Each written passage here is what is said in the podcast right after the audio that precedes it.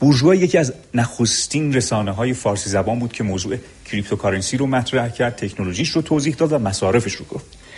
به خصوص بعد از مد شدن بیت کوین مدت ها بود که می‌خواستیم یک پادکستی با موضوع cryptocurrency درست کنیم.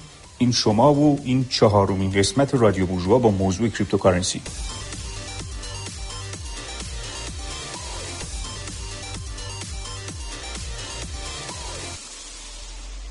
من محمد ماشینچن از تهران و منم بهزاد طبیبیان از توبینگن آلمان. خب امروز خیلی روز زیبایی هم بود ضمن تهران بارونی بود نمی‌دونم توبینگ چطور بود. اینجا روز زیبایی ما معمولا روزایی که اگه آفتابی باشه خیلی خوشحالیم. امروز؟ امروز روز خوبیه. آره. خب سوالی که تو ذهنم بود این بود که از کجا بخوایم شروع بکنیم؟ ولی همین الان این که گفتی ارزهای دیجیتالی نقل قولی که کردی به عنوان ارزهای دیجیتالی برای من سوال برانگیز شد که مگه ما چند تا ارز دیجیتالی داریم؟ شاید تو ذهن ما فقط یه دونه باشه حالا یه با رده دوم یه دونه اتریوم هم هست که این دوتا هم فقط. یعنی یه جوری بیان می‌کنن ارزهای دیجیتالی انگار مثلا استاک اکسچنج چه می‌دونم یا چه میگن اکسچنج ارز مثلا وجود داره همه ارزهای مختلف بین المللی میشه به هم تبدیل کرد. این دوتا تازه اونم بعد 5 6 سال سر کله زدن تونستن یه اعتباری برای خودشون کسب کنن. نمی‌دونم از کجا میارن این حرفا تعدادشون بیشتره ولی خب اعتبارشون به همون نسبت کمتره. آره همینطور بزرگترین ها همین یکی دوتان. ولی خب اخیرا می‌دونی که همین هفته ونزوئلا مثلا ارز دیجیتال ضمن حالا این راجع به ارز دیجیتال هم لازمه یه تمیزی قائل بشیم. یه ارز دیجیتال داریم که می‌تونه ارز سنتی باشه یا پشتوانش هر چیزی باشه. حالا یا سیاسی باشه یا پشتوانش نمی‌دونم یه سبد فلان در IMF باشه یا خلاصه این یه مدلشه یه مدل هم می‌تونه مبتنی بر بلاک چین باشه که اینجا حداقل وزیر محترم دارن راجع به ارز blockchain ی cryptocurrency در واقع داره صحبت می‌کنه. بله. و cryptocurrency خب زیاد داریم flavor که خیلی زیاد داریم. ولی حالا قبول دارم که ارزششون قابل مقایسه با مثلا بیت کوین و اتریوم نیست. یا خب البته حتی این پترو هم که ونزوئلا برای چند دقیقه دست میگم قابل مقایسه نیست ارزش بقیه ارزها با بیت کوین و اتریوم قطعا. نه منظورم اینه که آره ما فلیورهای مختلفی ازش داریم ولی اون چیزی که به نظر میاد که موضوع همه این ارزهای به قولی بلاک چینی یا همینجوری به این لفظ بلاک چینی خیلی دقیق تر می‌کنه موضوع. اینه که مثل همه ارزهای دیگه برای مشتری کسانی که ازشون استفاده می‌کنن سوال مسئله مسئله اعتماده. و اینکه بیت کوین و اتریوم حالا به هر بیت کوین به نظر من بهتر اصلا فقط روی بیت کوین تمرکز بکنیم. اینه که اینها تونستن به مرور زمان اعتبار خودشون رو نشون بدن. و هیچ وقت هم وقتی بیت کوین معرفی شد اینجوری نبود که کسی بیاد تو صفحه اینستاگرامش بگه که آقا ما یه بیت کوینی رو انداختیم خیلی هم خوبه همه هم بیان ازش استفاده بکنه خودش اثبات کرد مزایای خودش رو و در ضمن همزمان باهاش مشکلاتش هم نشون داد که حالا بعدا می‌تونیم در موردش ذره بیشتر دقیقتر اصلا که چی هست چه شکلی شکل می‌گیره چه جوری معامله میشه. در موردش حرف می‌تونیم بزنیم. اما من فکر می‌کنم اساسا مشکلی که وجود داره این عدم دقیق حرف زدن این دوستانه که در مورد چیزی حرف می‌زنن و یه لغتهایی رو همینجوری تو هوا مطرح می‌کنن که هیچ معنا و مفهومی نداره در واقع. برای همین هم گفتم این ارزهای وقتی حرف از ارزهای مختلف دیجیتالی یا کریپتوکارنسی می‌زنن همه اینها ملاکشون و مبناشون یک چیزه و این مبنا همشون مشترکن اونایشون که سرشون به تنشون میارزه اثبات کردن که وابسته به هیچ جا نیستن. اگه یعنی اگه یه ذره آدم ها شک داشته باشن که این وابسته به دولتی به یه فردی به یه شرکتی چیزی باشه به سرعت از رده خارج میشن. چه برسه به اینکه وزیر کشور بره همچین حرفی همینطور. حالا من فکر می‌کنم شاید بهترین کار این باشه که برگردیم برای اون دسته از شنونده هایی که واقعا نمی‌دونن در جریانش نیستن یا شنیدن و براشون جذابه اما اطلاعات کافی ندارن. شروع کنیم از اینجا که اصلا داستان چی هست؟ این بلاک چین چیه؟ cryptocurrency چیه؟ چرا اینقدر الان گل کرده؟ چرا اینقدر ارزش پیدا کرده؟ و غیره من اولین سوالم ازت اینه که می‌تونی یه توضیح مختصری بدی راجع به اینکه اصلا cryptocurrency چی هست؟ و یه شاید بد نباشه راجع به کلا تکنولوژی بیت کوین یا تکنولوژی بلاک چین منظورم. یه توضیحی بدی آره فکر کنم بهترین و ساده ترین شیوه‌ای که بشه این رو مطرح کرد اینه که آدم یه به خودی تصور بکنه یک شرایطی رو. و این شرایطی که تصور می‌تونی بکنی عبارت از اینه که تو می‌خوای یک معامله ساده رو انجام بدی با شیر فروش محل با بقال محل می‌خوای یه بسته شیری بخری یا می‌خوای پنیر بخری. چه چیزی نیاز داری؟ یک یک وسیله نیاز داری که بر اساسش بتونی ارزش این تبادل ارزش رو انجام بدی. پول در اختیارش قرار میدی به فروشنده پول میدی در ازا شیر می‌گیری. اما اینجا مشکل اون چیزی که دقیقه اصلی هست اینه که آیا این ورقه ای که تو به عنوان پول به فروشنده میدی چیز به درد بخوری برای آینده هست یا نه؟ ارزش این در آینده ثابت خواهد موند یا نه؟ اینطوری نباشه که این برگ پولی که میدی ده روز دیگه بی ارزش بشه. یا ارزشش وابسته به نظر و دیدگاه یا هر چیز دیگه یک فردی باشه که اساسا در داخل این معامله دو نفری بین تو فروشنده نیست. بر اساس این نیازه که هم خود شکل پول ظاهر شد و بعد در اخیرا این مبنای پولی بلاک چین شکل گرفت. حالا مبنای پولی بلاک چین رو اگه بخوایم دقیقا بیان بکنیم که چه ویژگیهایی داره اینو من از صفحه ویکی‌پدیا cryptocurrency میگم به خاطر اینکه خیلی دقیق به نظرم بیان کرده. تو یه سیستم این رو نیاز داری که درش central authority یا اون مرکز authority وجود نداشته باشه برای یک cryptocurrency ایدئال. این رو تو در پولهای قدیمی هم داشتی. وقتی زمانی که سکه ما سکه های طلا یا نقره جابجا کردیم پیش‌فرض اصلی این بوده که این سکه طلا ارزش ذاتی خودش رو وامدار هیچ شخص خاصی نیست. هیچ نه پادشاه تعیین می‌کنه ارزش این سکه چقدره نه هیچ مسئول بروکراتی در هیچ عرصه از دولت یا حکومت تعیین می‌کنه. اگر پول طلاست ارزشش به خاطر اینی که طلاست اگر نقره است به خاطر اینکه نقره است. و تفاوت ارزش اینو به خاطر نقره و طلا بودنشون. دقیقاً. دقیقاً.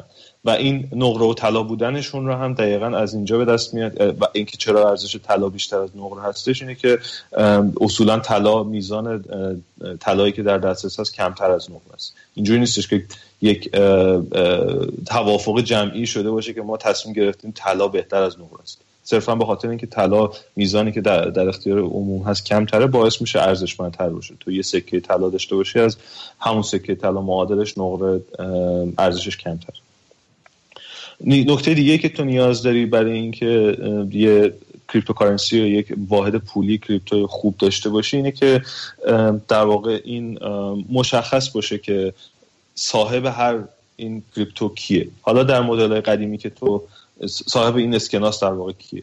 تو باز بخوای مقایسه بکنی با سکه های قدیمی تو ماهیت فیزیکی سکه باعث می‌شد که مشخص باشه این سکه در اختیار کیه. امکان این وجود نداشت که یه سکه رو یه کپی ازش بگیری و بین دو نفر تقسیم بکنی.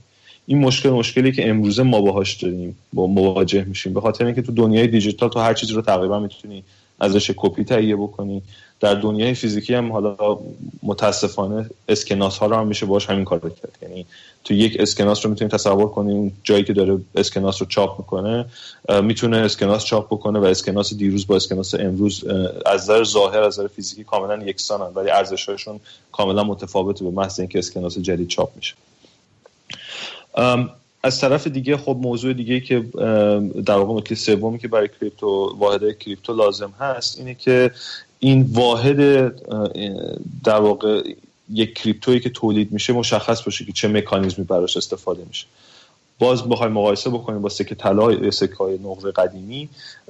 چه شکلی تو می‌تونستی سکه طلا تولید بکنی؟ بعد می‌رفتی از تو معدن سکه طلا طلا رو استخراج می‌کردی. حالا با اون وزن ثابت یا وزنی که تقریبا یه اتفاق نظر درش هست سکه رو تولید می‌کردی. بنابراین مرکز تولید سکه سکه طلا از معدن طلایی که باز هم به سختی می‌شد ازش طلا استخراج کرد ناشی می‌شد. حالا برای در دنیای دیجیتال ما باز باید تعیین کنیم که یه مکانیزمی تعریف بکنیم که این تولید اسکناس جدید یا سکه جدید بیت کوین مثلا یک به, یه مکانیزم مشخصی داشته باشه که نشه هر کسی از هر جایی که دلش خواست سکه جدید تولید کنه و بذاره توی سیستم. حالا باز وارد جزئیات میشیم که چش... هر کدوم از این نیازها رو چه شکلی مثلا مکانیزم مثل بیت کوین در واقع حل می‌کنه. در مرحله بعدیش لازمه که وقتی که یه سکه کریپتویی داری صاحب یا کسی که صاحب این سکه هستش مشخص باشه باز برگردیم به مکانیزم قدیمی سکه طلا. اینکه تو صرفا تو خونه سکه طلا داشتی کافی بود برای اینکه اثبات بکنی که من این سکه رو دارم. ولی در دنیای دیجیتال خیلی راحت نیست. یا یه مکانیزم خاصی لازمه برای اینکه تو اثبات بکنی که یه سکه یا یه واحد پولی کریپتو مثل بیت کوین صاحبش رو هست. در مرحله بعد چیز کنم می‌تونم یه پرانتزی باز کنم. دو تا نکته وجود داره. ممکنه یه عده‌ای فکر کنن خب تو دنیای دیجیتال مشکلی نداریم. اما تو دنیای دیجیتال یک مشکل مشکل هک شدن در واقع.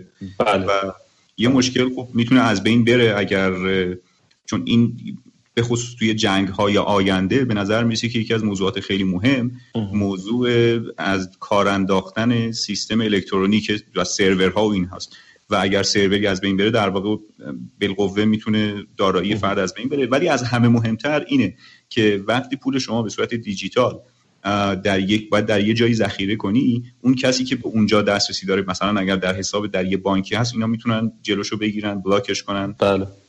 مالکیتش رو از تو سلب کنن در سلب بکنن. آره این خیلی نکته مهمی اتفاقا اینکه چه شکلی تو می‌تونی مالکیت یک چیزی که برای تو هستش رو حفظ کنی در حالی که در اختیار تو مستقیما نیست. یعنی حالا وارد جزئیات که بشه مشخص میشه که اینکه تو بگی من 10 تا سکه بیت کوین دارم چیزی است که دیگران در کامپیوترهاشون این رو ثبت کردن.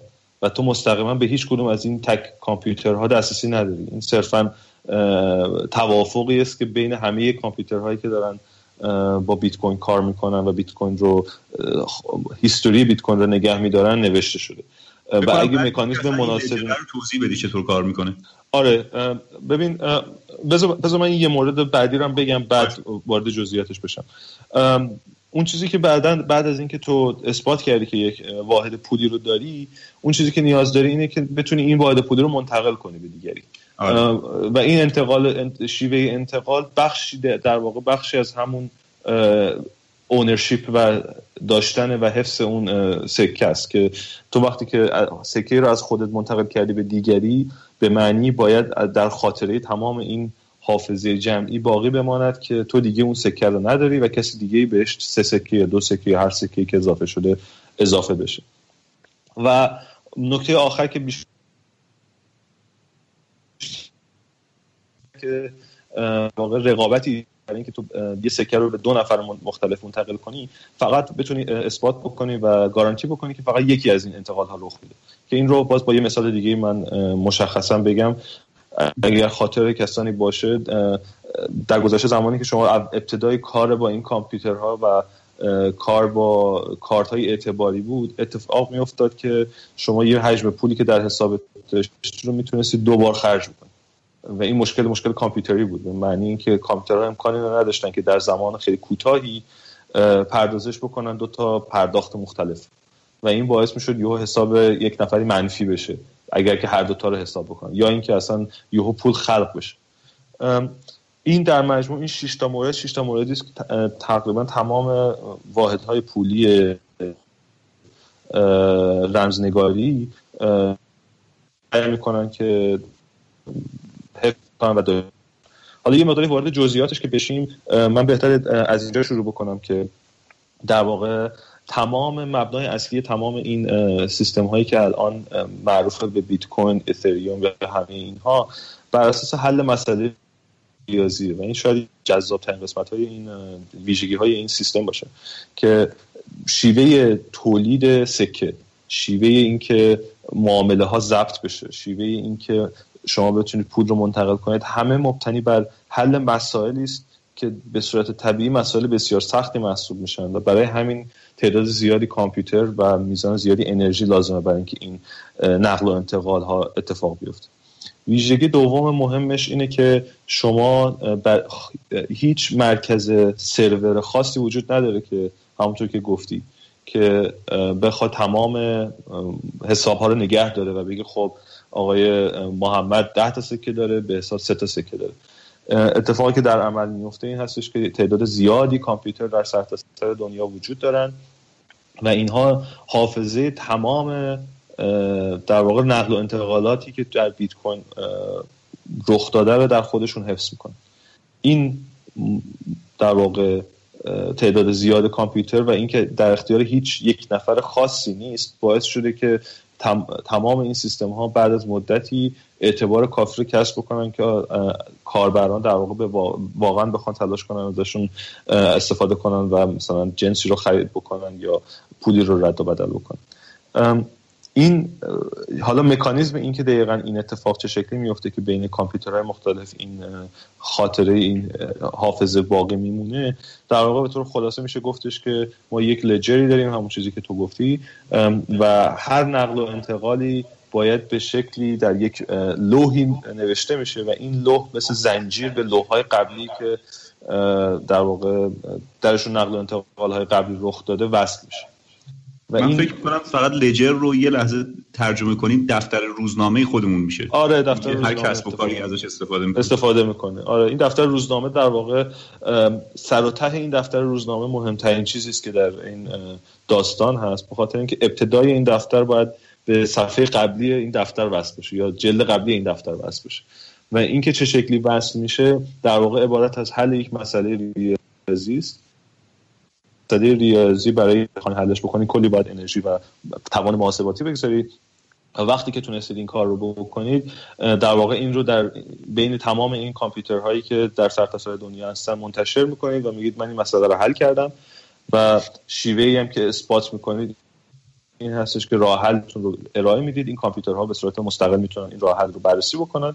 زمانی که اثبات شد که برای هر کدوم از این دستگاه اثبات شد که این راه حل درست هست اون لوحی که شما همراه با این حل مسئله منتشر کردید رو به خاط به هیستوری و اون تاریخچه نقل و انتقالات اضافه می‌کنه. و مثل یک زنجیر طولانی همین این محاسبات به هم وصل میشه. این این نقل و انتقالات وصل میشه. آره. فکر می‌کنم بهترین کسی که می‌تونه اینجا یه ذره چون تا اینجاش رو شاید بعضیا می‌دونستن. ولی می‌تونی یه ذره بیشتر راجع به این موضوع چون یه مقداری فنی میشه و مطمئنم آره. برای خیلی ها جذاب که یک مثلا من چند تا سوال اولیه میگم بقیه‌اش خودت می‌تونی احتمالاً جنریت کنی. این مسئله چجوری generate میشه؟ چجوری حل میشه؟ مثلا اینکه با CPU حل میشه با GPU و فکر می‌کنم یه تصوری پیدا کرده از جنس سوالایی که منظور منه اگه, اگه دقیق‌تر بهش نگاه بکنیم تو باید در نظر بگیری که یه قدم بهتر برگردیم به عقب و تصور کنیم که ما امروز از گوگل از جیمیل از سرویس های اینترنتی استفاده می‌کنیم وارد ایمیلمون میشیم وارد حساب بانکیمون میشیم وارد خدمات. و پیشفرض همین در واقع این نقل و انتقالات اطلاعاتی که اتفاق میفته ایمیلی که چک می‌کنی اینه که تو تنها کسی هستی که به این حساب میل یا حساب بانک از خودم اگه بپرسیم که چه شکلی این اتفاق بیفته حلش در ظاهر خیلی سخت خواهد بود. یعنی تو می‌تونی تصور کنی که من روی کامپیوتر خودم نشستم دارم وارد آدرس ایمیل میشم ایمیل یا یاهو یا هر چیزی میشم. یوزرنیم من رو وارد می‌کنم پسورد من وارد. این یوزر پسورد من از دم خونه من از پشت کامپیوتر من تا برسه به سرور یا یاهو حداقل دست 20 تا کامپیوتر می‌گیره. و این کامپیوترها می‌تونن اون وسط یوزرنیم پسورد من رو ببینن. اما در عمل اتفاق نمیفته علت این که اتفاق نمیفته هم این هستش که یه الگوریتم داریم به اسم کریپتوگرافی که در اطلاعات رو بکنیم. بین دو نفر بدون اینکه هیچ بین بتونه این اطلاعات رو می‌تونی انجام بدی. بر اساس یک مسئله معروفی هستش که اونایی که اهل کامپیوتر رو اینا هستن به اسم P versus NP و این مسئله در واقع عبارت هست از این که ما در دنیای فیزیکی که در درش زندگی می‌کنیم مقدار زیادی مسائل وجود دارن که این مسائل پیدا کردن راه حلش بسیار سخته. اما اگر راه حل رو پیدا بکنی و به کسی نشون بدی اون کس به راحتی می‌تونه چک کنه که آیا راه حل تو درست هست یا نه. این ویژگی این مسائل که بسیار سخت هستن برای اینکه راه حلشون رو پیدا بکنیم ولی اگر راه حل رو پیدا کردی به راحتی می‌تونی نشون بدی که این راه حل درست هست باعث شده که صنعت بانکداری صنعت ایمیل تکنولوژی اینترنت بسیار پیشرفت بکنه و در این حال صنعت crypto cryptocurrency هم پیشرفت بکنه. حالا دقیقا بخوایم بهش فکر بکنیم به این شکل باید در نظر بگیری که تو می‌خوای یک اطلاعاتی رو منتقل بکنی این اطلاعاتی که منتقل می‌کنی رو با یک کدی رمز می‌کنی. طرفی که گیرنده تو هست کد مناسب برای باز کردن این رو داره برای همین راه حل مسئله رو داره. ولی کسانی که این بین هستن اون کد لازم رو ندارن. با نداشتن اون کد لازم برای اینکه بخوان اون مسئله رو حل بکنن باید میلیاردها سال وقت بذارن. حالا اگر که مسئله به طور مناسب تعریف شده باشه. این ویژگی این مسائل که خیلی ویژگی خاص و عجیبی هستش. یعنی اگر خوب بهش فکر بکنیم می‌بینیم تمام دنیای فیزیکی و دنیای واقعی که ما درش زندگی می‌کنیم و دنیای دیجیتال ما هر دو وابستن به این ویژگی. باعث شده که ما نقل و انتقال بانکی بتونیم انجام بدیم نقل و انتقال ایمیل بتونیم انجام بدیم و نقل و انتقال پول با cryptocurrency بتونیم انجام بدیم. اون اتفاقی که در cryptocurrency به طور خاص داره رخ میده این هستش که آخرین لوحی که درش یه نقل و انتقالی رخ داده. فرض کن تصا اولین لوح نوشته شده توسط آقای ساتوشی که در واقع اولین دیولپر این سیستم بوده. اتفاقی که در اونجا افتاده اینه که یک نقل و انتقالات رو نوشته نوشته ده میلیون سکه بیت کوین به خودم دادم و در انتهاش یک مسئله رو قرار میده این مسئله ریاضی در اختیار بسیاری آدم های دیگه قرار می‌گیره و این آدم ها تلاش می‌کنن این مسئله رو حل کنن. همونطوری که گفتم حل مسئله کار بسیار سختیه. وقتی کار بسیار سختیه یعنی که شما باید حجم زیادی کامپیوتر انرژی بگذارید برای اینکه این مسئله رو حل کنید. ولی بالاخره از بین تمام کسانی که دارن این مسئله رو حل می‌کنن یکی توان یکی بالاخره راه حل مسئله رو پیدا می‌کنه. وقتی که راه حل مسئله رو پیدا می‌کنه یک لوح جدید باز می‌کنه. نقل و انتقالاتی که دیگران علاقه مندن انجام بدن رو درش می‌نویسه. همراه با راه حل مسئله منتشرش می‌کنه. به تمام کامپیوترها و تمام کسان دیگه که دارن مسئله حل می‌کنن و دنبال اینن که در واقع حل بکنن. وقتی که این رو منتقل می‌کنه به بقیه کامپیوترها چون راه حل رو پیدا کرده اونها به راحتی می‌تونن چک کنن آیا این راه حل درست هست اگر راه حل درست باشه تعداد زیادی از این کامپیوترها میگن خب این راه حل درسته من اینو اضافه می‌کنم به تاریخچه مسائلی که حل شده و مسئله جدیدی در انتهای لوح جدید تعریف میشه. تلاش می‌کنن و گروه بعدی که راه حل جدید رو راه حل جدیدی برای مسئله جدید پیدا بکنه. حالا یه کسی ممکنه بپرسه چرا باید این همه انرژی و وقت و زمان کامپیوتر و اینها قرار بدیم تا این مسئله رو حل بکنیم. جوابش در اینه که شما هر کسی که هر مسئله رو حل می‌کنه علاوه بر تمام نقل و انتقالات اطلاعاتی نقل انتقال حسابی که انجام میده یه تعداد ثابتی بیت کوین جدید هم تولید می‌کنه. یعنی این بیت کوین جدید تعلق می‌گیره به کسی که این مسئله رو حل کرد اگر برگردیم به اون 6 تا موردی که توصیف کردیم برای اینکه چه شکلی cryptocurrency ها شکل می‌گیرن یکیش این بود که توضیح بدیم چه شکلی بیت کوین جدید یا cryptocurrency جدید تولید میشه. اینجا اینجاست که در واقع سکه های جدید تولید میشه. اما اون نکته مهمش در این هستش که تولید این سکه های جدید محدوده. یعنی امکان این نیستش که در این مدت زمان کوتاهی تعداد زیادی سکه وارد سیستم بشه. و هر پنج سال یک بار هم تعداد سکه هایی که تولید میشه نصف میشه برای هر لوحی در مجموع تمام این میوه میگه که شیوه تولید سکه کنترل شده و محدوده. در این حال در انحصار هیچ کسی نیست. هر کسی که مسئله حل می‌کنه می‌تونه سکه تولید کنه. در این حال مشخص تاریخچه تمام محاسباتی که و تمام نقل و انتقالاتی که اتفاق افتاده و در نهایت مشخصه که اون کسانی که نقل و انتقال رو انجام دادن در مجموع چقدر بیت کوین داشتن و چقدر بیت کوین گرفتن. به خاطر اینکه جلوگیری می‌کنه از اینکه در واقع یک پولی دوبار خرج بشه. حالا یه نکته کوچیکی که در اینجا هستش اینه که اگر همزمان دو نفر با هم تونستن یک مسئله یک لوح رو حل بکنن چه اتفاقی میفته این با اون الگوریتمی که تعریف شده در گذر زمان یکی از مسیرهای محاسبات و این لوح زنجیره الواح در واقع دنبال میشه. اونی که در واقع بتونه تعداد بیشتری لوحهای دیگر رو بعد از خودش اضافه بکنه. این در واقع حل کردن این مسئله رقابتی که بین چند تا لوح حل شده ممکنه رخ بده. یه مسئله که حالا یه مقدار تخصصی تره در فکر حوزه خود این پادکست قرار نمی‌گیره. ولی فکر می‌کنم در مجموع مشخص باشه که برای شنونده که در واقع این نقل و انتقالات بر اساس این یک الواحی هست این الواح در واقع چیزی غیر از کدهایی که کی به چه کسی چقدر پول داده نیست. این الواح به صورت زنجیر به هم وصلن و شیوه زنجیر شدن این الواح با هم دیگه عبارت از حل یک مسائل کوچک ریاضی است که خود حل کردن مسئله کار سختی است. کار زمان برای با مصرف انرژی بالاست. اما زمانی که حل شد کار بسیار ساده است که چک بکنیم آیا این مسئله درست حل شده یا نه. زمانی که درست حل میشه چون تعداد زیادی کامپیوتر هستن که اینا رو بررسی می‌کنن در مجموع همین کامپیوترها به یک توافقی می‌رسن که تاریخچه بیت کوین در واقع چه شکلی باید باشه. و ما همواره یک زنجیر بیشتر نداریم که زنجیر اصلی نقل و انتقالات هست.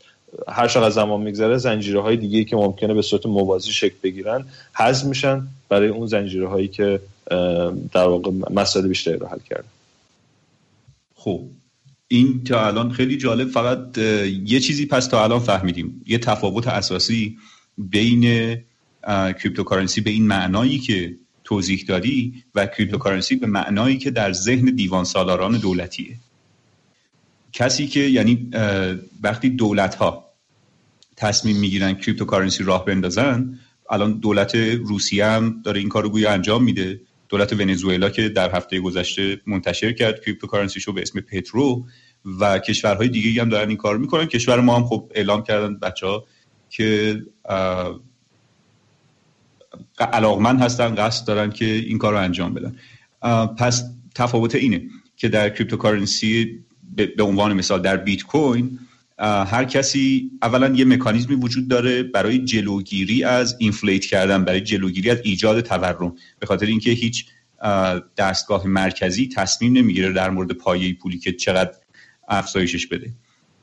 اون اتفاقی که برای ریال در ایران میفته که وقتی دولت به عنوان نمونه ممکنه با کمبود بودجه یا با هر به هر دلیلی ممکنه یه دفعه دستگاه ها رو همه رو روشن کنه و پول خیلی زیادی چاپ کنه و باعث بشه عملا ارزش پول سقوط کنه. اتفاقی که خب در ایران بارها و بارها افتاده اون کار نمیشه تو بیت کوین انجام داد. اما در cryptocurrency که دولت راه بندازه در مشابه دولتیش مشابه دولتی بیت کوین میشه این کار انجام داد. در بیت کوین افراد هستن اون افراد هستن که با حل معادله در واقع بیت کوین تولید می‌کنن. در حالی که در بیت کوین دولتی در cryptocurrency دولتی دولت هر چقدر دلش بخواد تولید می‌کنه. افراد دیگه در واقع تولید نمی‌کنن.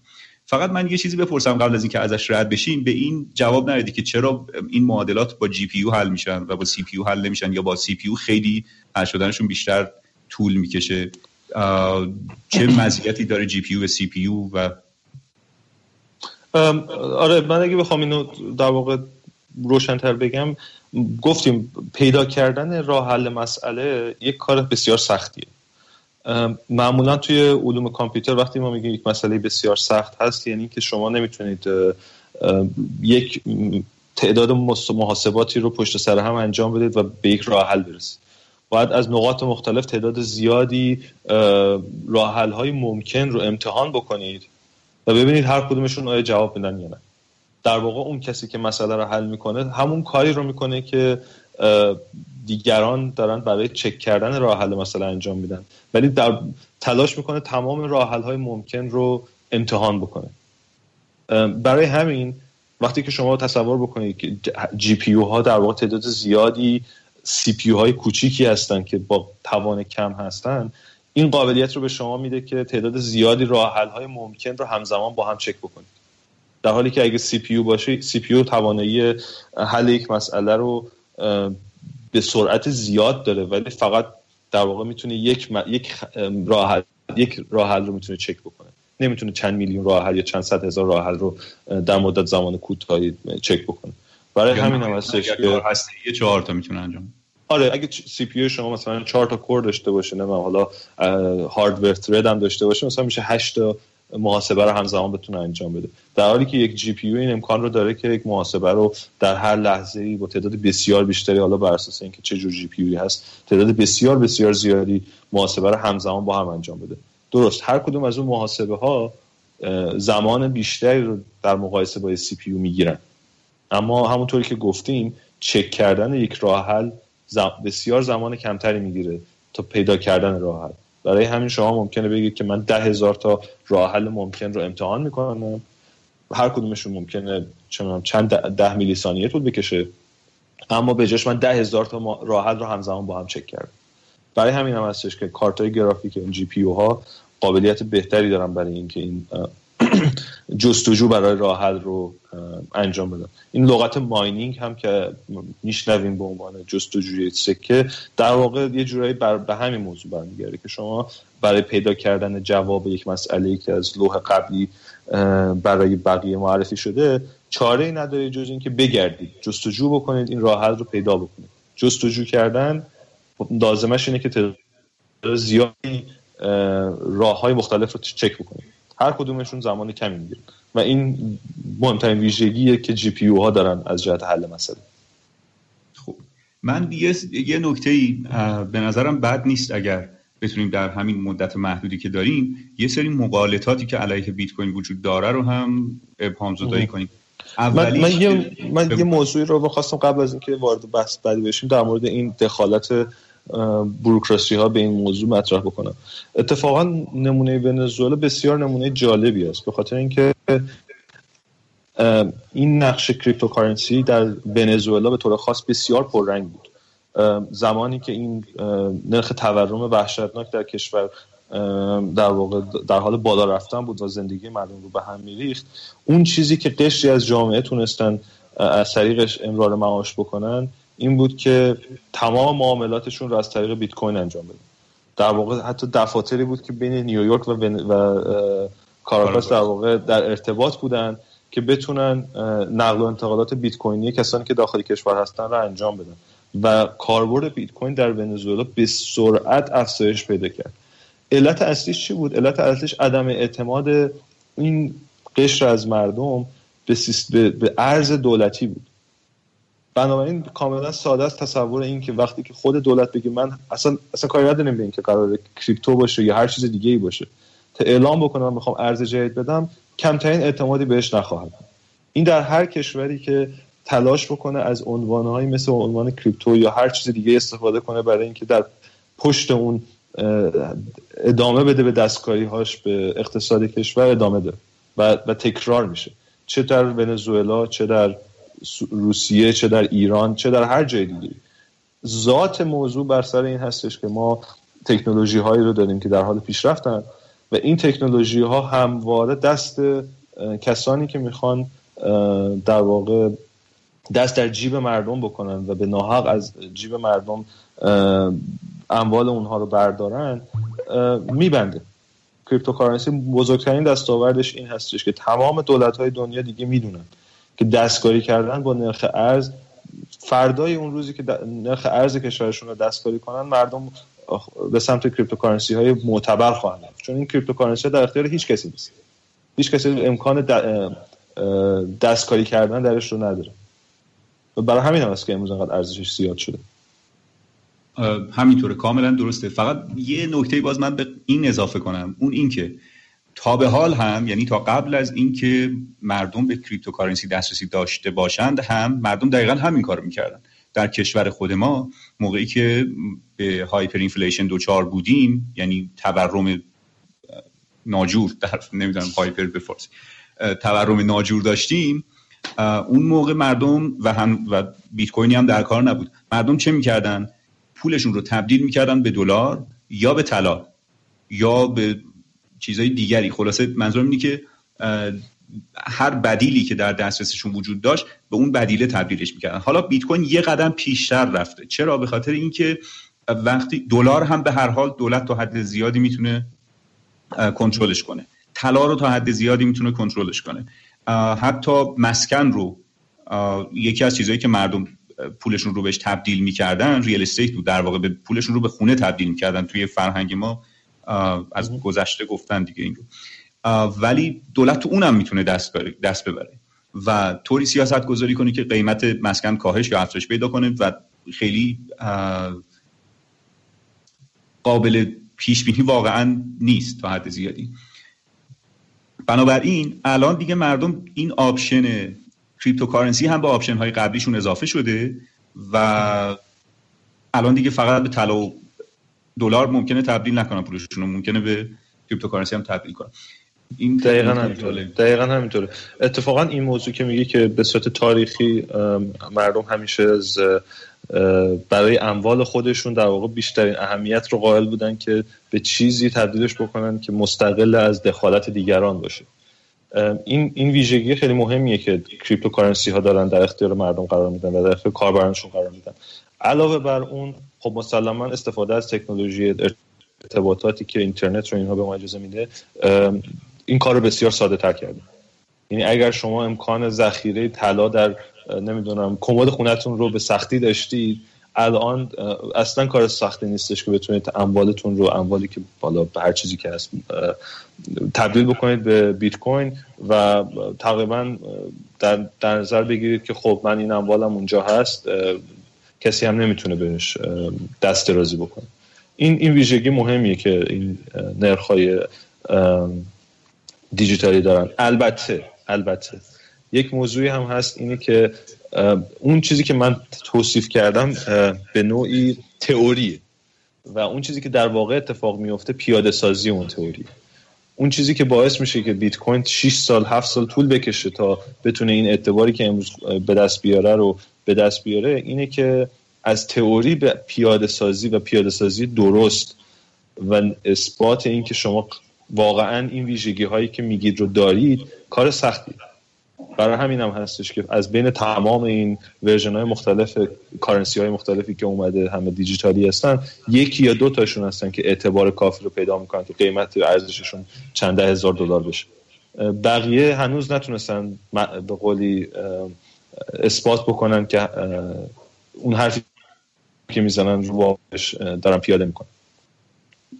خب این درسته. فقط یه چالش دیگری هم وجود داره. اون این هست که چون بیت کوین و به طور کلی cryptocurrency هنوز در ابتدای راهه در نتیجه خیلی باثبات نیست.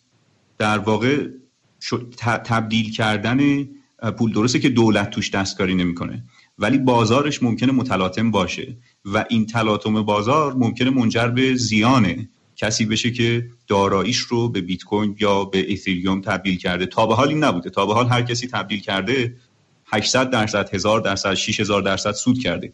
ولی به هر حال بالقوه الان خیلی ها انتظار دارن که قیمت بیت کوین کاهش پیدا کنه و کاهش پیدا کرده در طول یک، یکی دو ماه اخیر. و این به هر حال خودش یه ریسکیه که داستان دیگری داره. آره من حالا اگه بخوام یه ذره اینو دقیق تر بیان بکنم همونطور که گفتی هر این تکنولوژی ها نیاز دارن به قول آزمایش خودشون رو پس بدن.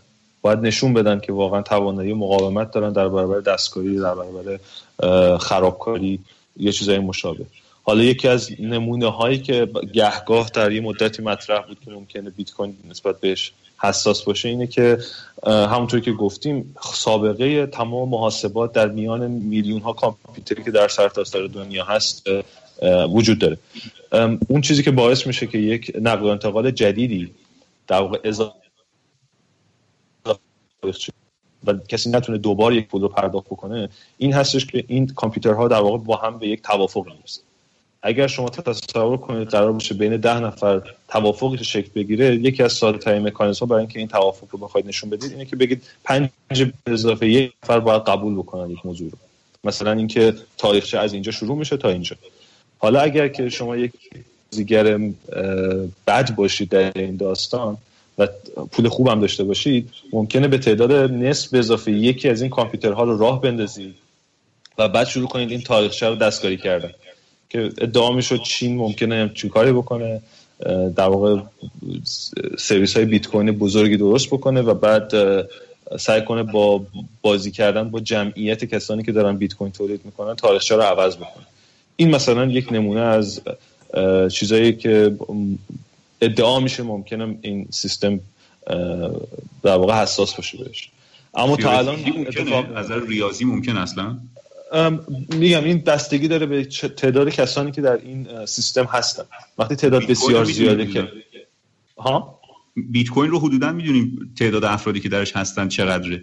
آره و این تعداد نسبتا زیادن. یعنی امکان اینکه همونطور که گفتم با خاطر اینکه خود کار عملیات بیت کوین کار بسیار سختیه شما اگه بخواید به اندازه تمام این جمعیت یه فرم های کامپیوتری را بندازید باید میزان زیادی انرژی مصرف بکنید. حجم زیادی انرژی و محاسبات لازم. و این تقریبا الان تا الان حداقل نشون داده شده که امکان پذیر نیست. حتی آره توسط بازیگران بزرگ. اگر حساب کنی احتمالا هزینهش از ارزش بیت کوینی بیشتر میشه. قطعا دقیقا. اتفاقا شیوه ارزش گذاری بیت کوین هم کاملا ارتباط مستقیمی داره با این میزان انرژی که لازمه برای اینکه شما هر بیت کوین رو تولید کنید. این اینا همه این یک زنجیره به هم وصلن چه شکلی ارزش بیت کوین تعیین میشه چه شکلی تولید میشه. اون چیزی که در واقع باعث میشه که این ارزش هر کدوم از این در واقع ارزش بیت کوین چه شکلی تعیین میشه چجوری مردم روش حساب می‌کنن ارتباط داره با میزان انرژی و محاسباتی که لازمه برای این برای تولید هر بیت کوین. و خیلی هم ادعاشون اینه میگن که در همه انرژی باید تا مسئله رو حل بکنید مسئله لوح رو حل بکنید. در که این انرژی شاید بیهوده داره تلف میشه. اما خب چیزی که در نظر نمی‌گیرن اینه که این انرژی در واقع میزان انرژی که نیاز هست برای اینکه اعتماد اعتماد کاربران رو کسب یعنی اینطوری نیستش که حجم زیاد انرژی بیهوده تلف میشه. این انرژی انرژی است که نیاز هست برای اینکه این سیستم روی پای خودش بتونه بیست. دقیقا همینطور. خب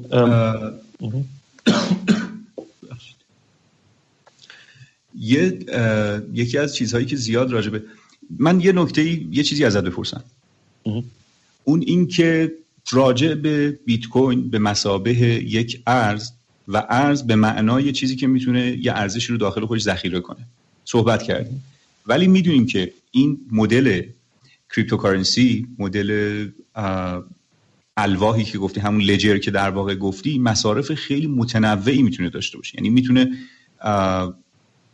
صرفا یک پول برای رد و بدل کردن نباشه به معنای سنتیش. به عنوان نمونه می‌تونه در قراردادها استفاده بشه. برای اینکه دو طرف بخوان به هم دیگه اعتماد کنن برای انجام که طرفین به شرایط قراردادشون عمل کنن و اگر عمل کردن در نتیجه هر, هر اتفاقی که قرار بیفته بیفته. به عنوان نمونه شما یه پروژه‌ای داری یه پیمانکاری قرار کار رو انجام بده که اگر انجام داد و شما قبول کردی و شما پسندیدی انجام اون کار رو فلان قدر پول بهش بپردازی. این می‌تونه توی بیت کوین انجام بشه. به عبارتی بیت کوین بالقوه می‌تونه یک محضرخونه شفاف آنلاین باشه که تمام این کار رو اتوماتیک انجام بده. و من تصور من دست کم اینه که آینده cryptocurrency ها مصرف cryptocurrency ها به مراتب بیش از اونچه جنبه پولی داشته باشه جنبه قراردادی پیدا کنه. نظرت راجع این چی؟ اتفاقا خیلی نکته خوبی رو اشاره کردی. این موضوع کاربرد cryptocurrency به قولی بدترین کاربرد ممکنش رو با شروع کردن که اونم ارزه. خب یکی از چیزهایی که ما می‌دونیم اینه که یک ارز باید این قابلیت داشته باشه که سریع بشه رد و بدل کرد. یکی از مشکلات که بیت کوین داره اینه که دقیقا این ویژگی رو نداره. یعنی برای اینکه شما بخواید یک ارزی رو رد و بدل بکنید یا در واقع بیت کوین رو رد و بدل بکنید اول از همه اینکه باید یک کسی اون مسئله رو حل بکنه. حالا فرض بکنید که اون مسئله حل کردن این مسئله اونقدر طول نمی‌کشه. وقتی که مسئله حل میشه تازه این کافی نیست برای اینکه شما اثبات بکنید که این پول منتقل شده. باید تعداد زیادی کامپیوترهای دیگه به این نتیجه برسن که واقعا اتفاق افتاده و این مسئله حل شده.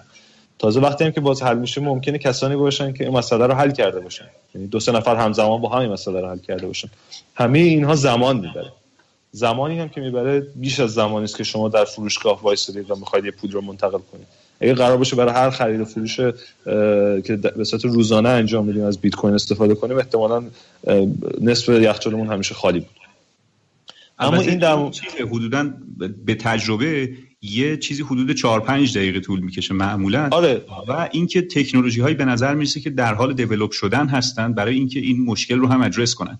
به عنوان نمونه پلتفرمی که اسمش تی او فکر می‌کنم اگر اشتباه نکنم روی تلگرام دارن دیولپ می‌کنن قرار است که یکی از چیزهایی که ادرس می‌کنه یکی از مشکلاتی که حل می‌کنه همین باشه فکر می‌کنم درسته؟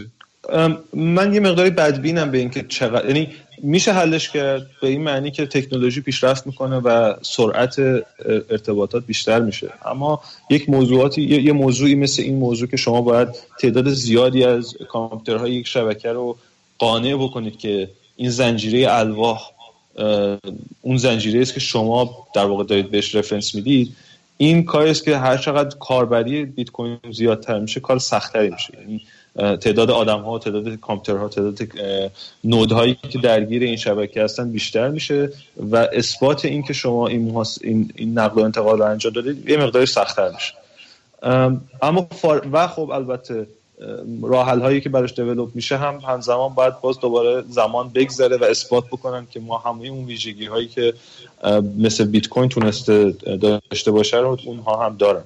برای همین در مجموع من یه مقداری بدبینم به اینکه چقدر میشه این رو به اندازه خریدهای روزانه ای که ماها میریم یه جایی سریع پولی میدیم در از 30 ثانیه 15 ثانیه یه نقل و انتقال رو انجام میدیم عملی باشه یا نه اما اگه برگردیم به اون مثالی که تو گفتی در مورد محضرخونه اتفاقا یکی از بهترین نمونه کاری استفاده از بیت کوینه. که من نمی‌دونم یکی از این کشورهای اروپایی فکر کنم شروع کرده بود به همچین کاری که در واقع املاک و اینکه مثلا شما صاحب یه ملکی هستید و نقل و انتقال املاک از طریق در واقع همین کریپتو انجام میشه. حالا نه دیگه اینجا به بیت کوین خیلی ارتباطی نداره. شما فقط یه پروتکل رو تعریف می‌کنید و بعد همین الواح به هم زنجیر میشه. و این باعث میشه که در واقع شما بتونید یک ملکی رو که دارید به کسی دیگه منتقل بکنید. و خب مسلما ما انتظار نداریم املاک رو در عرض سی ثانیه هر سی ثانیه یه ملک جدید رو بخوایم خودمون شخصا جابجا بکنیم. ممکنه یه دو روز طول بکشه تا در نهایت همه چیزش همین پروسش انجام بشه. و این time frame ی که حداقل امروز برای تکنولوژی که داریم کاملا عملیه.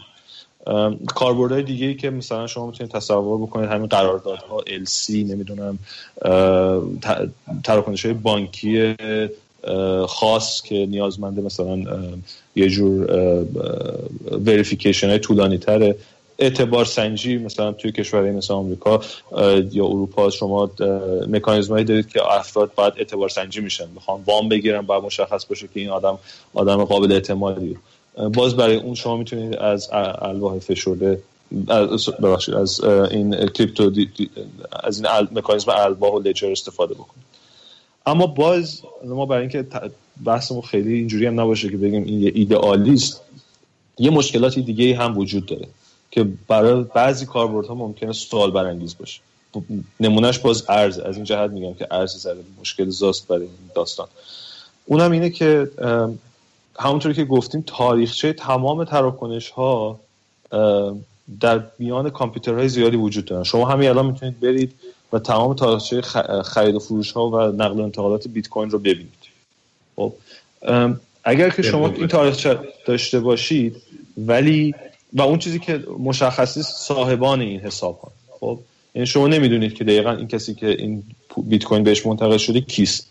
ولی تمام بیت کوین های یک اکانت خاص شما می‌تونید در تمام خاطره بیت این در واقع زنجیره الواح ببینید. اون وقت از خودمون بپرسیم چقدر طول می‌کشه؟ اگر که ما این مکانیزم رو به صورت مرتب ازش استفاده کنیم برای خرید فروش های روزانمون چقدر سخت خواهد بود تشخیص اینکه یک اکانت مال چه فرد خاصی است؟ اگر خاطرمون باشه در ویژگی یکی از ویژگی های اصلی ارزهای معمولی مثل سکه مثل اسکناس این ناشناس بودنش این ویژگی ناشناس بودنشه. یه اسکناس ده هزار تومنی با یه اسکناس ده هزار تومنی دیگه هیچ فرقی نمی‌کنه. از نظر ماهیت از نظر ظاهر. برای همین هم هستش که اون کسی که کار خلاف می‌کنه دزدی می‌کنه ترجیح میده پول نقد همراهش باشه. به خاطر اینکه اون پول نقد با تمام پول نقد های دیگه که در اون کشور هست هیچ تفاوتی نداره. اما این در مورد نرخ ارزهای دیجیتالی صادق نیست. به محض اینکه مشخص بشه که یک اکانت مال چه کسی هست که تقریبا برای بعضی موارد کار سختی نیست اینکه بفهمیم این شخص با چه کسانی معامله کرده کار بسیار ساده است. و این یکی از نقاط ضعف این از کل این مکانیزم. حالا در مورد املاک و این حرفا ممکنه ما مشکلی نداشته باشیم که مشخص باشه صاحبیتش باشه. اساسا مزیتش باشه. اما در مورد پول و ارز انتظار داریم که ارز قابلیت رد و بدل کردن به صورت ناشناس داشته باشه. که این هم باز دارن روش که از اون چیزهایی که خیلی مشخص چقدر بتونه در آینده حل بشه.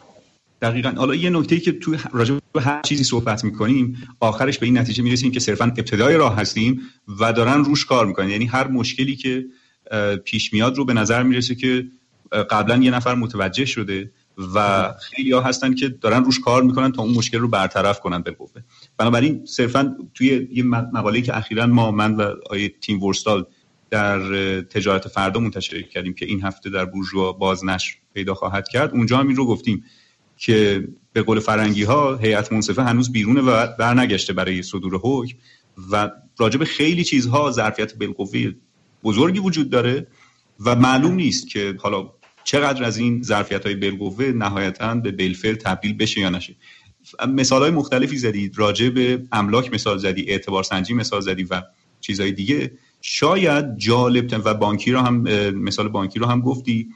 شاید یکی از جذابترین اینها پروژه‌ای باشه که لینوکس در Linux Foundation الان شروع کردن و شرکت های خیلی بزرگی از جمله IBM درش مشارکت دارن. این پروژه قرار است که یه hyperledger ی باشه که حساب های clear بانکی رو یعنی الان در حال حاضر یه چیزی وجود داره که در قدیم اینجوری بود که دفتری وجود داشت. یعنی من خودم این دفتر رو در بانک های مختلف رفتم دیدم که یه دفتری وجود داره یعنی دفتر منظورم یه office یه که داخل اون office بانک ها حساب هاشون رو با همدیگه clear می‌کنن در واقع. یعنی بدهکار و بستانکار می‌کنن همدیگه و این موضوع نه فقط در سطح local و در سطح منطقه‌ای و در سطح یک شهر و در سطح یک کشور که در سطح بین المللی می‌تونه به زیبایی توسط همین crypto تکنولوژی crypto در واقع انجام بشه و دارن این کار انجام میدن و این یه تحول خیلی بزرگی در بانکداری است. اگر دوباره اینم جزو همون بالقوه هاست یعنی پروژه بسیار بزرگیه. اینکه چقدر اجرایی بشه و چقدر در عمل مورد استقبال قرار بگیره هنوز معلوم نیست. اتفاقا این که گفتید اون کسانی که با این داستان آشنا هستن می‌دونن که یکی از مشکلاتی که ایران در مورد نقل انتقالات بانکی بین المللی داشته دقیقا همین کلیرینگ هاوس هستن. جایی که این حساب ها صاف میشن و اونجاست که مثل مثلا چند تا بیشتر نیستن یعنی این دو سه تا شاید بیشتر سه چهار تا بیشتر شاید نباشن. مثلا تو نیویورک تو لندن تو فرانکفورت اینجور جا هستن. و اینها همه جاهایی است که ایران مشکل مشکل پیدا می‌کنه. به خاطر اینکه این نقل و انتقال باید به نیویورک انجام بشه این حسابا باید صاف بشن و برگردن. و به محض اینکه میره اونجا اونجا مشکل پیدا می‌کنه برای ایران به خاطر تمام مشکل تحریمی که وجود داره. و دور دقیقا همونطوری که گفتی این تکنولوژی ها ممکنه بتونن این راه حل ها رو حل کنن. و این مشکلات رو برای ما در واقع حل بکنن. اما اما اون چیزی که به نظرم حتما باید بهش اشاره کنیم اینه که درسته که به قول هیئت منصفه هنوز در حال بررسی هست. اون چیزی که هیئت منصفه بهش رسیده اون اینه که این تکنولوژی ها درشون دولت ها هیچ نقشی ندارن. یعنی اون چیزی که مشخصا و قطعا معلوم هست.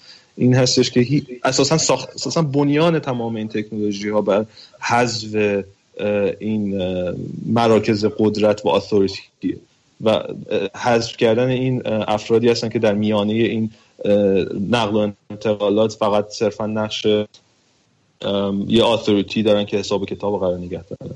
تمام این تکنولوژی ها برای این مبنا ساخته شدن که این نهادها رو حذف بکنن از از میانه نقل و انتقالات عادی بین دو نفر.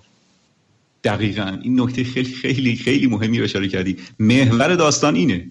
یعنی اگر کسی تصور کنه که من اتفاقا نکته جالب موقعی که مقاله در تجارت فرد منتشر شد سه چهار روز بعدش وزیر مخابرات اعلام کرد که قرار دارن چون این کاری کن.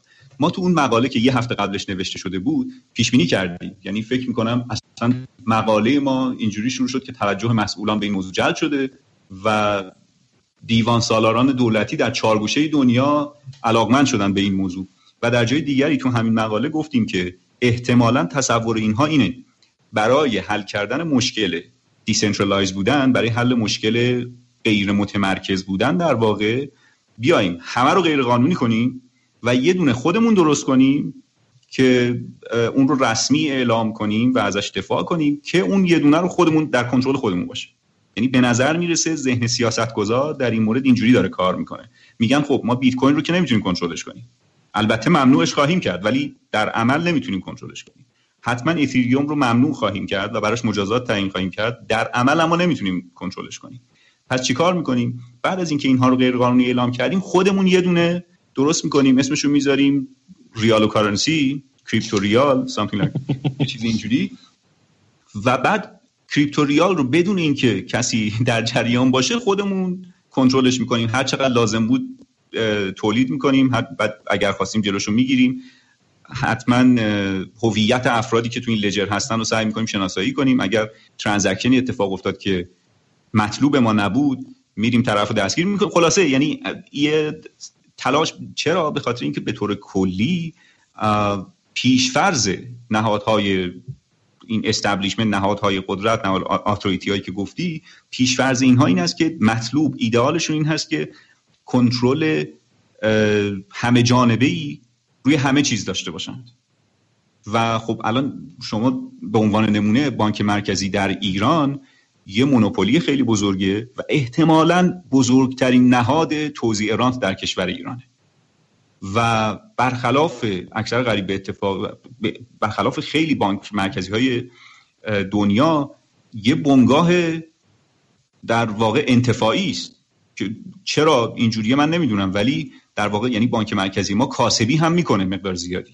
از یعنی از مونوپولی هایی که داره کاسبی می‌کنه. به عنوان نمونه از این انحصاری که روی شتاب داره نمی‌دونم انحصاری که برای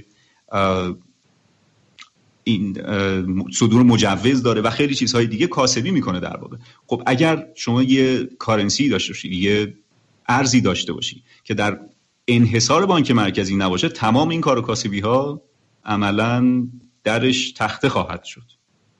در نتیجه طبیعیه که دوستان می‌خوان این رو این رو هم تبدیل به یه مونوپولی کنن اما چیزی که به نظر می‌رسه متوجه نیستن همونطور که خیلی خوب گفتی اینه که کل داستان بر اساس این است که یه قدرت متمرکزی اون وسط نباشه که همه چیز رو کنترل کنه. یعنی تکنولوژی اصلا اینجوری بنا نشده.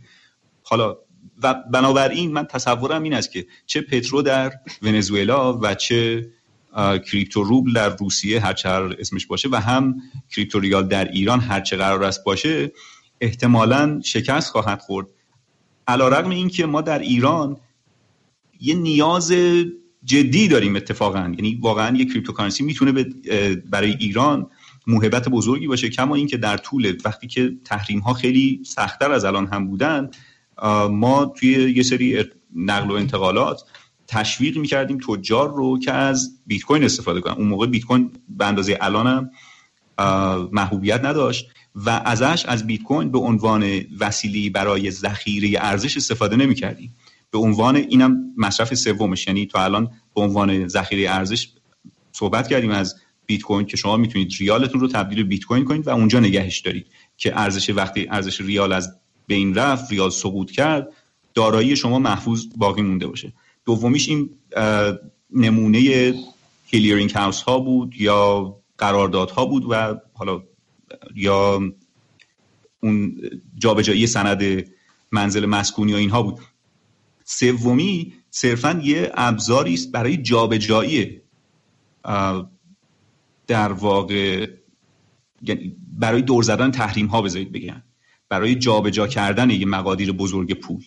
یعنی وقتی که شما با هیچ بانکی نمی‌تونید کار کنید ولی اون موقع همه تجار می‌تونستن با بیت کوین کار کنن. بیت کوین میخریدن توی چین بیت کوین میفروختن توی امریکا یا هر جای دنیا با بیت کوین پولشون رو خیلی راحت جابجا می‌کردن. و به همین خاطر برای به خصوص کشورهایی که تحت تحریم هستن بیت کوین بالقوه یا cryptocurrency بالقوه می‌تونه خیلی مفید باشه. اما حالا این cryptocurrency رو شما دولتیش کنید centralize ش کنید انحصارش رو در در انحصار دولت ایران درش بیارید. اون موقع این cryptocurrency رو شما نه تو چین می‌تونید نقدش کنید نه تو امریکا می‌تونید نقدش کنید. عملا تقریبا تمام فایدهش رو از دست میده. این درسته. من اساسا فکر کنم که اگه از کسی بپرسیم یعنی چی که cryptocurrency دولتی تولید کنیم مشخص اصلا کسی نمی‌تونه مشخصا بیان کنی که یعنی چی. به قول جمع نقیسن اینا با هم دیگه. و این کسانی که در واقع این حرفا رو می‌زنن بیش از این که در واقع منظورشون یک یک مفهوم مشخصی باشه که حالا ما در مورد خوب و بدیش بخوایم حرف بزنیم و بگیم که آیا این کار خوبی یا کار بدی است. به نوعی دنبال کلاهبرداری یعنی این صادقانه ترین و شفاف ترین شیوهی که میشه آدم در موردش حرف زد. به خاطر اینکه شما ممکنه بگید که در مورد سیاست های مختلفی که ممکنه در یک کشور پیاده بکنید حرف بزنید و بگید که خب این یه سیاست خوبی است ولی این مشکلات رو داره یا سیاست دیگه سیاست بدی است و این ویژگی ها رو داره. اما در این مورد خاص اساسا بیان این مفهوم که ما می‌خوایم پول رمزنگاری ملی تولید بکنیم مفهوم توهی از معنی است. اینجوری نیستش که ما در مورد یک سیاستی حرف بزنیم که بگیم که این خوبی یه مزایایی داره یه معایبی داره. اساسا امکان اساسا معنی نداره. اساسا معنی نداره که شما در مورد تکنولوژی که پایش بر اساس عدم اعتماد به یک نقطه مشترک هست بخواید بیاد بگه خب نه حالا من اینو ملیش می‌کنم یا یه ورژن ملی ازش تولید می‌کنم. هر آنچه تولید شد تفاوتی با ریال معمولی با اون سیستم شتاب با سیستم های دیگه که در همه کشورها مرسوم هست. نخواهد داشت. همون مکانیزم فقط یک برچسب جدید بهش زدن یک یه مفهوم جدیدی بهش زدن که هیچ معنی خاصی قطعا نخواهد داشت. دقیقا. و ولی مفهومی نخواهد داشت اما یه سری اثرات خواهد داشت. به عنوان نمونه ما بزرگترین دلیل ایجاد تورم خب افزایش پای پولیه. شما وقتی که میاد یه ریال کریپتو هم درست می‌کنی به عبارتی دارید به هر حال ریال رو بیشتر می‌کنید. به این معناست که دارید ریال بیشتری چاپ می‌کنید. حالا یه مقداریش رو روی کاغذ چاپ می‌کنید یه مقداریش رو به صورت کریپتو چاپ می‌کنید. به هر حال نتیجه تورم خواهد بود. به هر حال نتیجه قرض کردن بیشتر دولت خواهد بود. نهایتا به عنوان یک سیاست پولی سیاست غلطیه در واقع.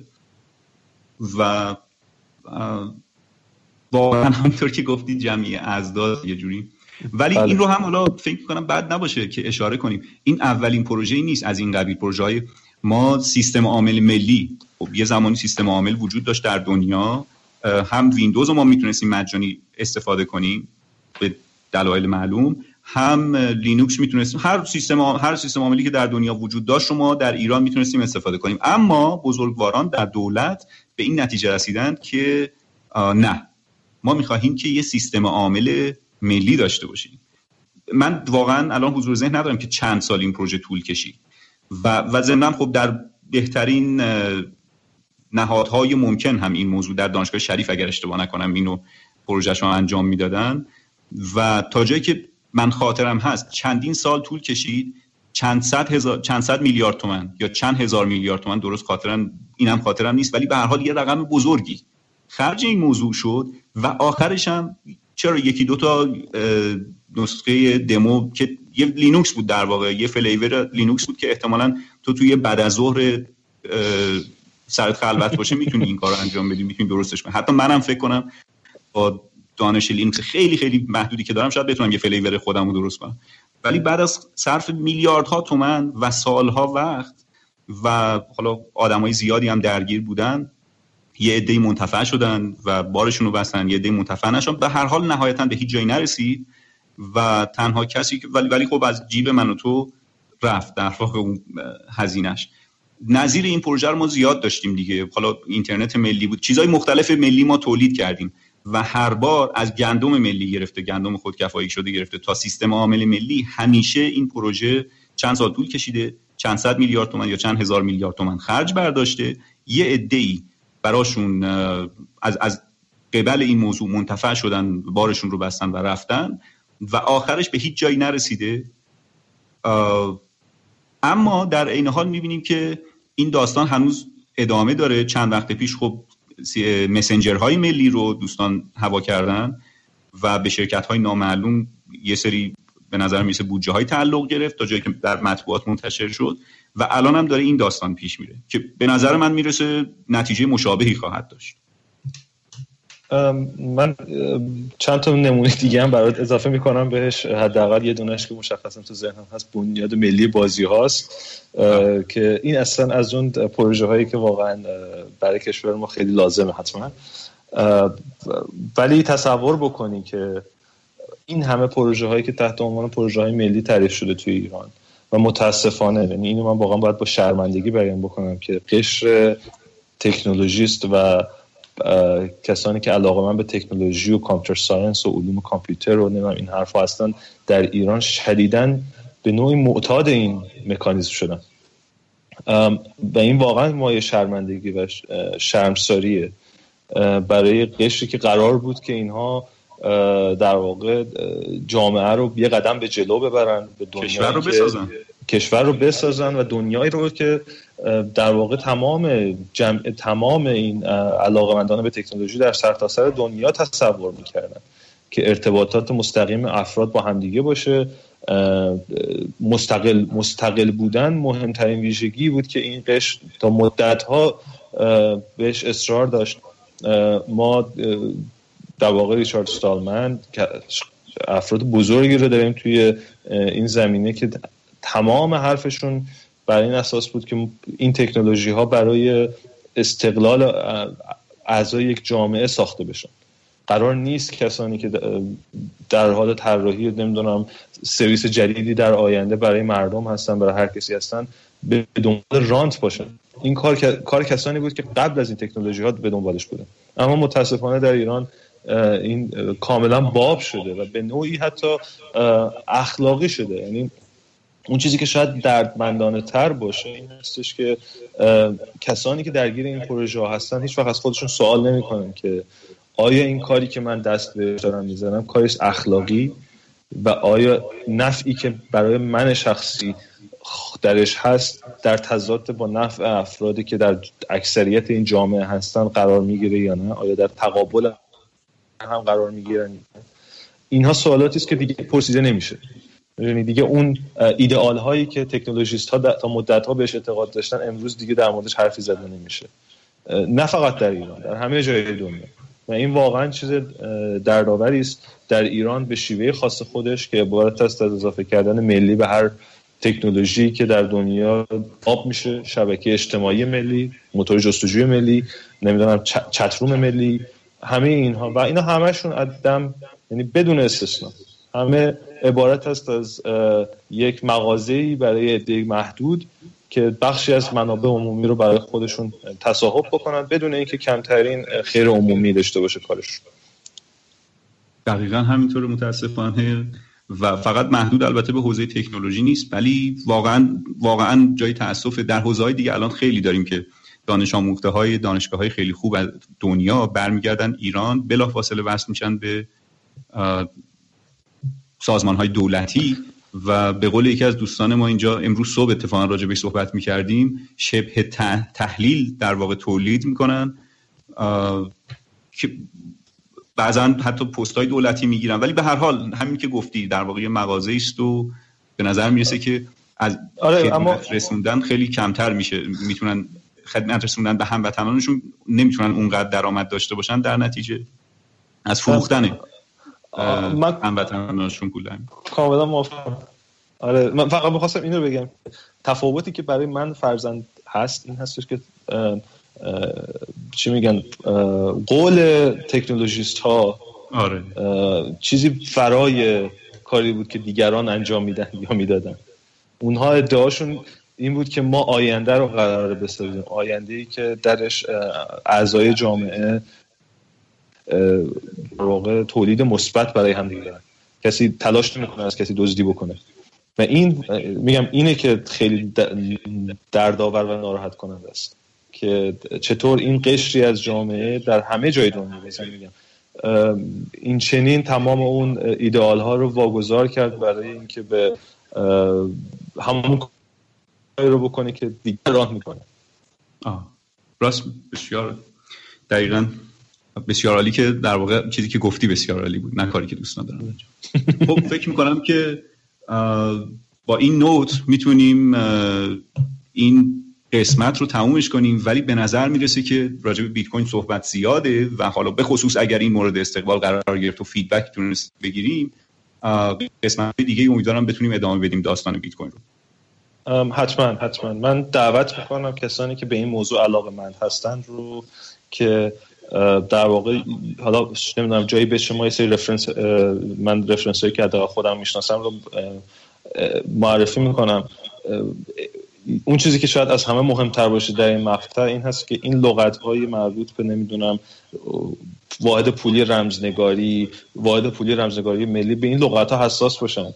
این لغت ها لغت هایی که تا چند سال آینده حداقل باش حسابی بازی خواهد شد و سر بسیاری از افراد کلاه خواهد رفت به خاطر اینکه با این با قولی مقهور این عبارت ها شدن الان زمانی است که آدم باید کمی احتیاط بکنن در برخورد با این تکنولوژی ها شاید.